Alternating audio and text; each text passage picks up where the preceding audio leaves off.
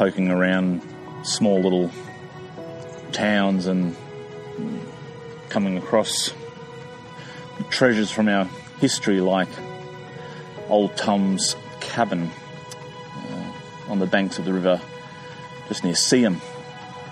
And uh, it's not too far from the old church that you've probably seen if you've driven through town.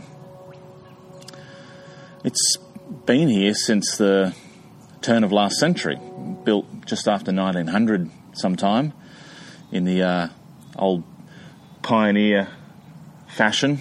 And uh, old Tom lived here his entire life apparently and died in 1980 something, I read on the sign.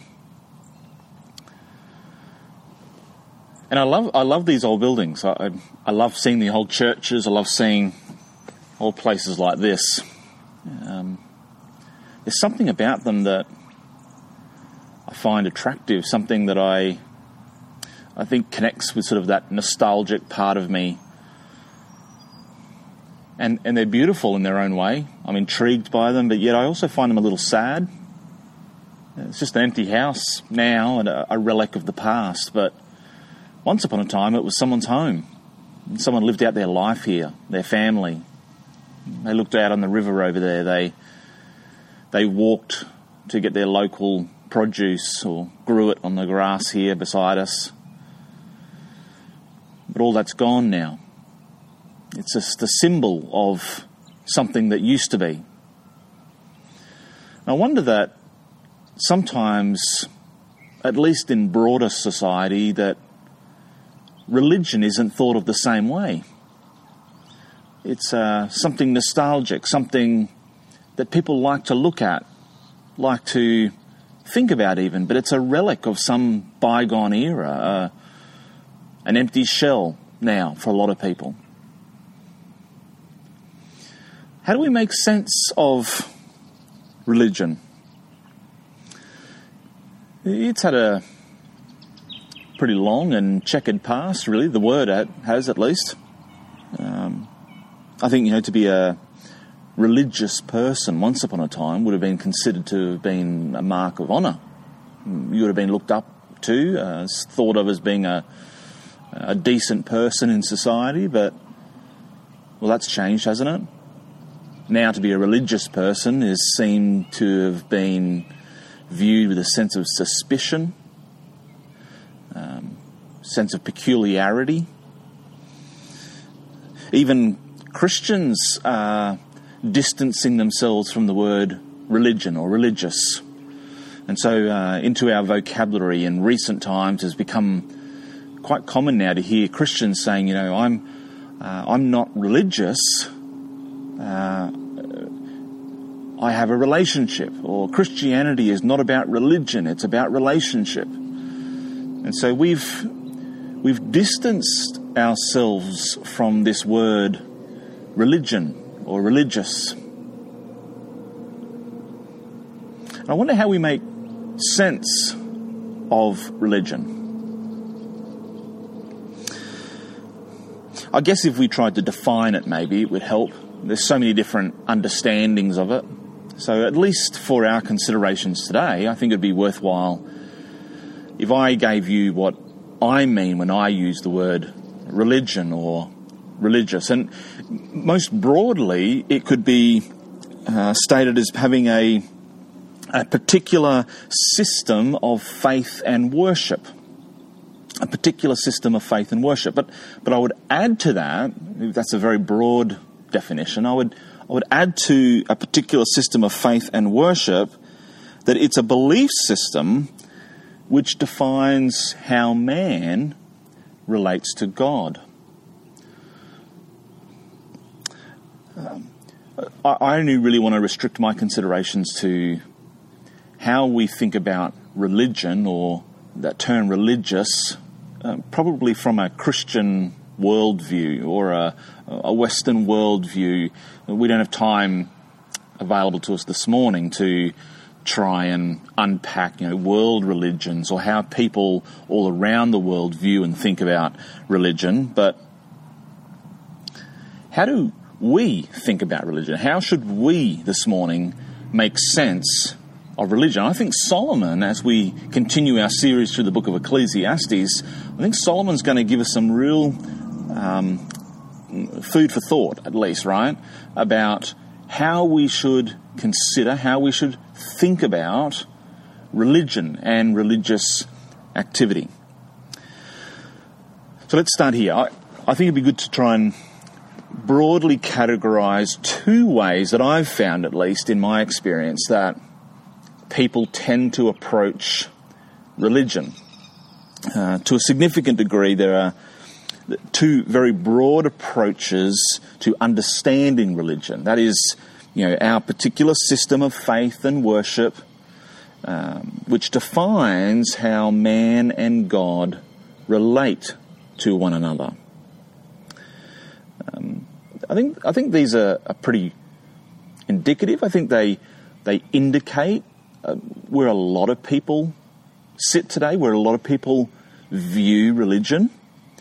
And I'm not even going to draw a distinction, particularly between you know unchurched people and churched people, because I think what you're going to find is that some of the prevailing attitudes about religion that exist in the world in general have pervaded even the pews that we normally sit on. And so the understandings of religion that you experience more broadly in society are also found within the church. should flick a coin if I had one. Which one should we go for first? Um, I'll just start with what must God do for me? This is the first attitude. What must God do for me? Uh, the type of mindset that um, that heart's posture, I think, in life that leads me to ask that type of question. What must God do for me? What can God do for me? I think it's, it's deeply revealing, right, about what I think of God, what I think of myself, even, or um, how man and God sort of fundamentally relate to one another. Um, that question, what must God do for me, reveals an attitude where my understanding of faith and worship and how man and God relate to one another is, is primarily ordered by what God will provide me with. That's the fundamental question that drives my understanding of religion is what must God provide me with? And while most people would fall short of describing their relationship with God in these terms, many people, even Christians, approach God as though he were some type of spiritual genie, um, someone to grant wishes. So, so the way this works is that if, if I'm the sort of person that asks the question, what must God do for me? In my mind, I have a, a picture, a, a plan for my life. It's usually quite grand, right? Quite idealistic.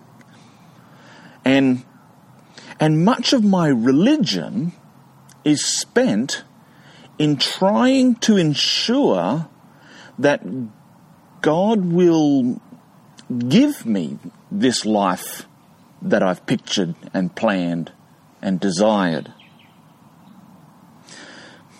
So, this is the reason why when good things happen to me that fit my plan, I'm very quick to say that, well, look, look how God has blessed me. And, you know, in recent times it's become a bit of a meme, but people who have sort of really um, put out there that idea of the hashtag blessed life, you know, uh, it trends on social media. And, and what people understand by the term blessed, I'm not sure, but but certainly we've seen within even in our own Christian circles the way that sure when something good that I like that fits my plan happens to me, then I'm I'm considered to be blessed. God has blessed me. This approach to religion is is actually uh, an approach which is more a means to an end. My, my making sense of religion is that my religious devotion or my activity in the field of religion actually serves some greater good, at least in my mind. My religion serves my desire, my plans. I, I reduce God within this plan to being the one who must supply me with the various ingredients I need to achieve my grand plans, my grand vision of life. The great walk of faith, then, is what must I do? What formula must I unlock to get from God what I want? Um, in, in this approach, God becomes little more than the provider of goods for my life, the, the butler in the mansion of my grand desires. The question, what must God do for me, is nothing more than an indication of a me centered religion. Now, I'm going to make an assumption, even though everyone says you shouldn't make assumptions, but I'm going to make an assumption that you've tuned in to listen to this message because you could very well be the, the type of Christian that's thinking, yeah, I, I know people who treat Jesus like a genie, Chris, but but I'm not one of them. That's not me. Know, I'm a I'm a conservative Christian. Uh, I'm, a, I'm, a, I'm a child of the Reformation. I have the five solas tattooed on my shoulder. It's probably those Pentecostals that you're thinking of, Chris. Aren't they the ones who are always going on about being blessed and the, the favour of the Lord or being God's princesses or something like that? Well, before we start throwing stones in glass houses, I, I think it's important that we consider the second question. So the first one was, What must God do for me? The second question, which I think defines a major approach to people's understanding of religion in this world today, is not what must God do for me, but what must I do for God? What must I do for God? After 44 years of growing up in conservative Christianity and probably about 20 years now of Christian ministry, I've developed an educated guess that many conservative Christians, like I am, live with the continual presence of sort of this low level anxiety caused by the sneaking suspicion that God doesn't actually really like me very much. I've got all the theology to tell me otherwise. That, um, that in Christ we are forgiven and accepted, that we're robed and embraced as the returned prodigal, that we're standing as, as co heirs with Christ, with his imputed righteousness within. And yet, when I lay my head on my pillow at night, reflecting on the failures of another day, I wonder surely, surely God can't be pleased with me.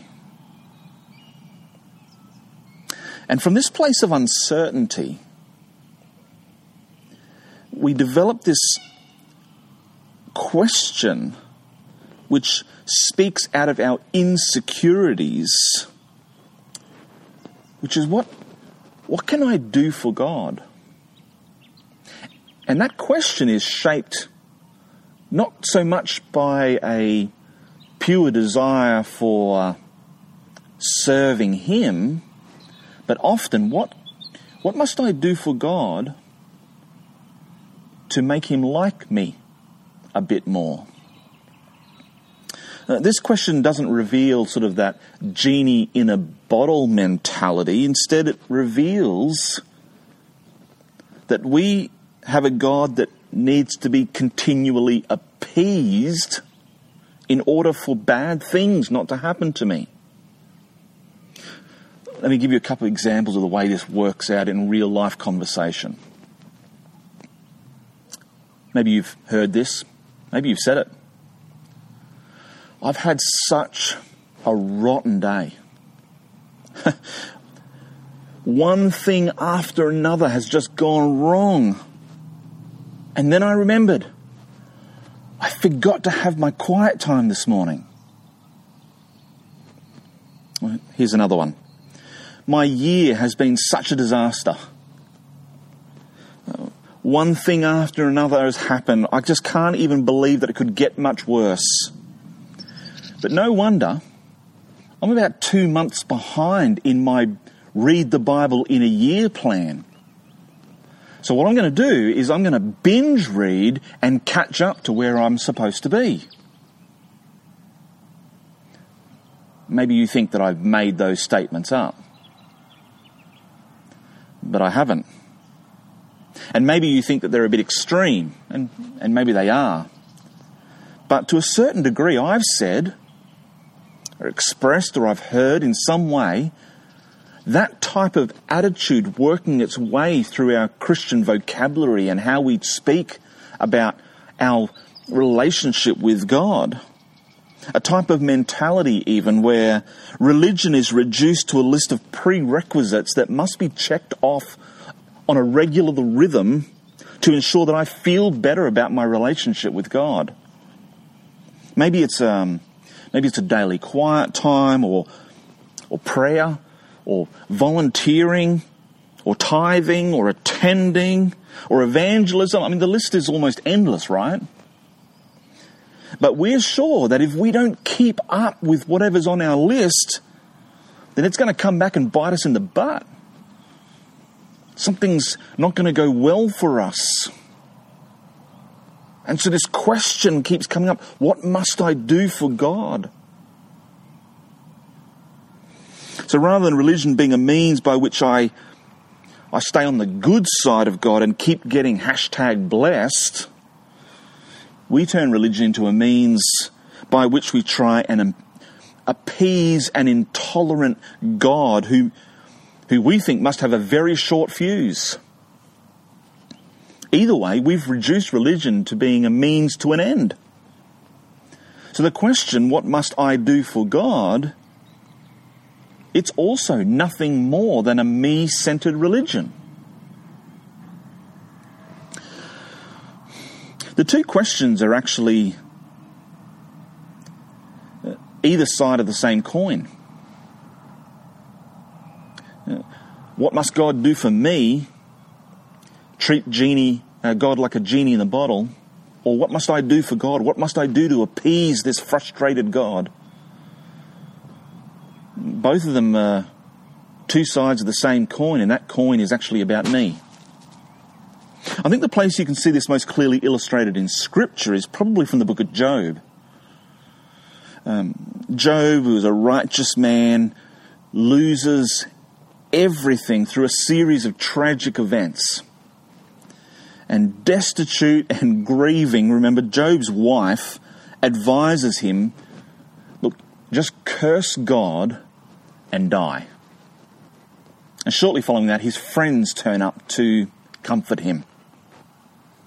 The vast proportion of the book really is just this dialogue between Job and his friends. Uh, how they engage and interact backwards and forwards with each other. And let me try and summarize that conversation in this way. Job's friends say, Job, bad things happen to bad people and good things happen to good people. Job replies, Well, that can't be true because I'm a good man and bad things have happened to me. I'm innocent, therefore, what happened to me is unjust. So then his friends reply again by saying, Look, we need to clarify something. God punishes people who do bad things, and he rewards people who do good things. So you need to be honest now and repent, Job. Job replies again to them by saying, I don't think so. And I want a second opinion. I'm going to go talk to God. Now, what's interesting about the concluding chapters of the book of Job is that God never answers Job's questions. Instead, in effect, he says to him, Job, you need to close your mouth, open your eyes and ears. I'm God. That's God's response to him. What does Solomon have to say? To how we need to make sense of religion. You have your Bibles, I hope you can read along with me from Ecclesiastes chapter 5. I'm going to read from the Christian Standard Bible again. Ecclesiastes chapter 5, starting from verse 1. We're just going to read the first seven verses and leave our considerations there. It says this Guard your steps when you go to the house of God. Better to approach in obedience than to offer the sacrifice as fools do, for they ignorantly do wrong. Do not be hasty to speak, and do not be impulsive to make a speech before God. God is in heaven, and you are on earth, so let your words be few. Just as dreams accompany much labour, so also a fool's voice comes with many words. When you make a vow to God, don't delay fulfilling it, because he does not delight in fools. Fulfill what you vow. Better that you do not vow than that you vow and not fulfill it. Do not let your mouth bring guilt on you. And do not say in the presence of the messenger that it was a mistake. Why should God be angry with your words and destroy the works of your hands? For many dreams bring futility, so do many words. Therefore, fear God. And Solomon structures his thoughts in these seven verses around three key activities that were pretty normal religious activities in his day, and I think we can relate to them to a certain degree as well. So he talks about offerings and prayers and vows. But I want to simply break down these seven verses into just four observations that Solomon makes about religion in general. So this is the first one. Solomon asserts quite strongly, right from the outset, in verse 1 you can see it approach God with caution approach God with caution. Solomon doesn't begin his reflections with what God can do for us or what we should do for God. He simply begins it with God. Right religion always begins with a right understanding of who God is. Solomon's concern, and I suspect he'd still have it today if, if he were alive, is that we too often approach God haphazardly. We too often lack a proper appreciation, I think, for His holiness and, and even the severity of God. The utter righteousness, the, the inapproachable light of God's presence. We've taken the image of God as an all consuming fire and we've wallpapered it with images of Jesus is my BFF. And, and if you're sort of thinking, hey, Chris, lay off on the Old Testament imagery here, uh, we live under the new covenant, right? Then consider what Jesus said in Luke 12, verse 4. He says, I say to you, my friends, don't fear those who kill the body and after that can do nothing more. But I will show you the one to fear. Fear him who has the authority to throw people into hell after death. Yes, I say to you, this is the one to fear. his first observation approach God with caution. Two, he spends quite a bit of time in these seven verses saying, better to say nothing and simply stand in God's presence. Better to say nothing and simply stand in God's presence. That sounds a bit like what Job eventually concluded after all of his conversations with his friends and then his questioning of God and God revealing himself in powerful imagery. Job concludes in Job 42, verse 1. Job replied to the Lord, I know that you can do anything, and no plan of yours can be thwarted. You asked, Who is this who conceals my counsel with ignorance? Surely I spoke about things I did not understand, things too wondrous for me to know. You said, Listen now, and I will speak. When I question you, you will inform me. I'd heard reports about you, but now my eyes have seen. Therefore, I reject my words, and I'm sorry for them. I am dust and ashes. Job came face to face with God. He learnt to approach God with caution. He also learnt that it's best just to sit silently with God. The third thing that Solomon wants to help us grapple with in these seven verses from Ecclesiastes 5 is don't, don't be a fool. God has no time for fools. Solomon says. And there are countless ways that we act foolishly before God and with God. So don't be a fool. And the last thing, he simply says, fear God. Fear God. So, how do we make sense of religion after all those considerations? There's two different types of questions that could indicate how we how we have been thinking about religion. You know, what must God do for me, or what must I do for God? And and now hearing Solomon's considerations and thoughts about the meaningless of religion if we if we don't come to God on His terms. How do we make sense of it? I think that we can summarize Solomon's ideas and even our own reflections on those two different types of questions that we often ask. I think we can summarize them down into just one single statement. We must make sense of religion on God's terms and not ours. We must make sense of religion on God's terms and not ours. So remember how we defined religion back at the beginning? A particular system of faith and worship which defines how man and God relate.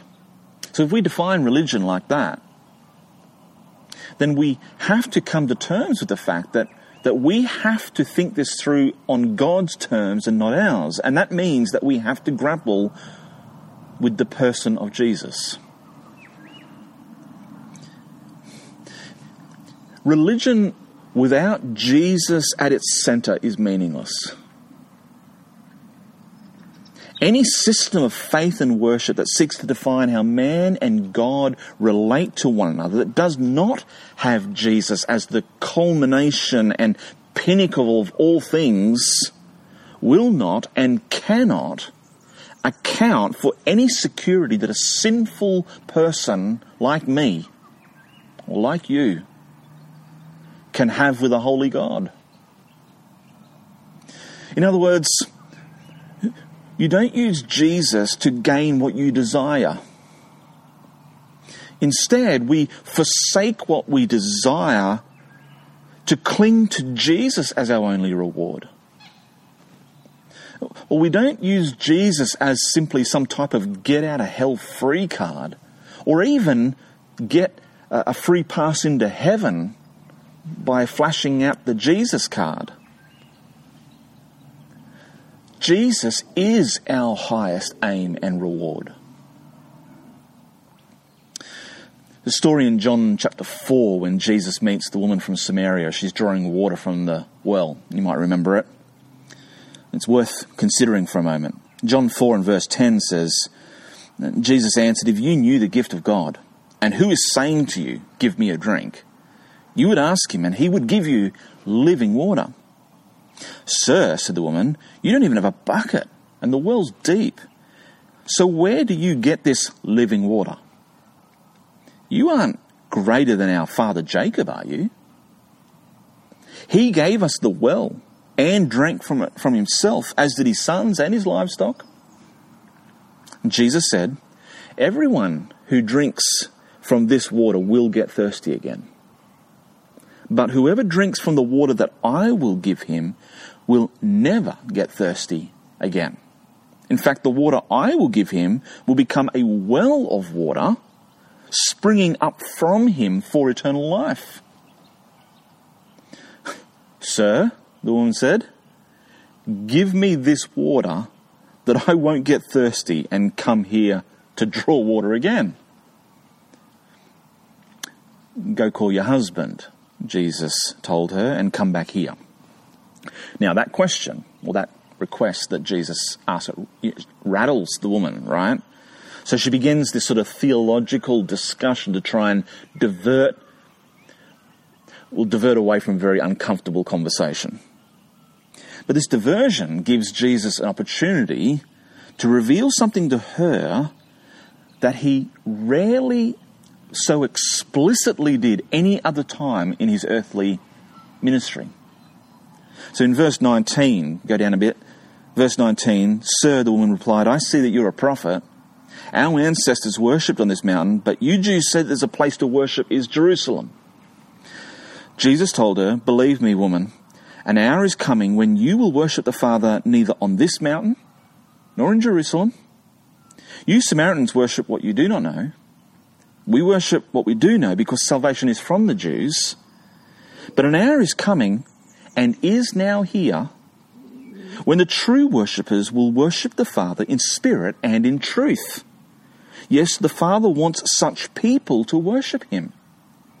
God is spirit, and those who worship Him must worship in spirit and in truth. woman said to him, I know the Messiah is coming, who's called the Christ. When he comes, he'll explain everything to us. Verse 26 Jesus told her, I, the one speaking to you, am He. You will rarely find another place in Jesus' ministry where He so explicitly says, I'm the Messiah. I am He. Jesus stands before her, and through the scriptures, He's standing before you today as well. And He presents Himself and He says, I the one speaking to you am He. Jesus is the living water. Jesus is the living water that wells up from within, satisfying your parched thirst. Jesus is the one who enables true worshippers to approach the Father in spirit and truth. Jesus is the one who offered himself as a sacrifice once for all time. Hebrews 10 tells us in verse 19, Therefore, brothers and sisters, since we have boldness to enter the sanctuary through the blood of Jesus, he has inaugurated for us a new and living way through the curtain, that is, through his flesh. And since we have a great high priest over the house of God, let us draw near with a true heart in full assurance of faith with our hearts sprinkled clean from an evil conscience and our bodies washed in pure water. Let us hold on to the confession of our hope without wavering, since he who promised is faithful. The old curtain that was dividing man and God has been torn down in the hours of darkness as the full force of God's wrath crushed his very own son in full payment for the full penalty of our sin. the temple curtain was torn in two, exposing a way for man and God to once again be in relationship. So let me say it again. Religion without Jesus is meaningless. Religion without the Lamb is meaningless. Your hope and your security isn't wrapped up in pleasing God enough for Him to either hashtag bless you or to appease Him enough in order that He might not be disappointed with you. Jesus is enough. In Christ, you are blessed already, more than you realize. There's nothing more to pursue. And in Christ, you have the approval of God. Ephesians 1, verse 3 says, Blessed is the God and Father of our Lord Jesus Christ, who has blessed us with every spiritual blessing in the heavens in Christ. For he chose us in him before the foundation of the world to be holy and blameless in love before him.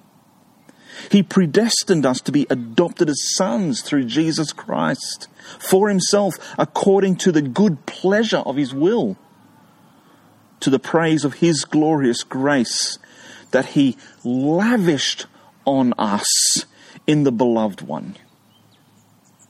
In Christ, you are blessed already. There is nothing more to pursue. In Christ, you have the approval of God. So when Satan comes, and he will, he does, when Satan comes to whisper his lies in your ears, when he comes to accuse you in the night, look to the Lamb. You have nothing more to pursue. You have nothing more to prove. Jesus is enough.